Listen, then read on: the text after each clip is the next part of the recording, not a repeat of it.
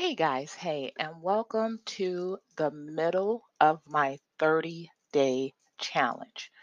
In creating a process, a practice in podcasting, right? So, 15 days, I am at the halfway mark, and I am super proud of myself, and I am literally giving myself a high five because I know in my mind, in my body, it typically takes 30 days in order for something to stick and stay.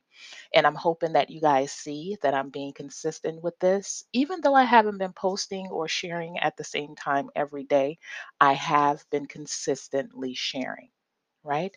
So that brings me to what's under my head wrap today. And it's a quote by Stacey Abrams that says, The way to win is to try. That's it.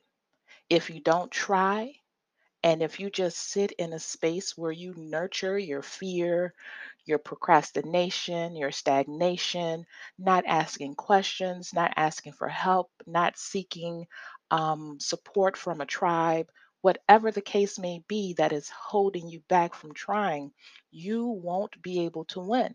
And all of your questions, like, Will anybody purchase my products? Will anybody like my products? Will anybody share my products? As long as you do nothing, the answer to that is and will always be no. All right.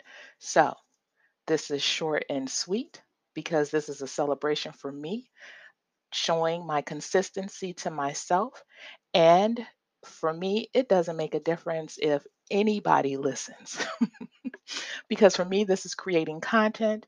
And once I create the content, it has a long shelf life that I can then later on use again later on because maybe later on more people become aware of the podcast and then I can just rerun all of this again.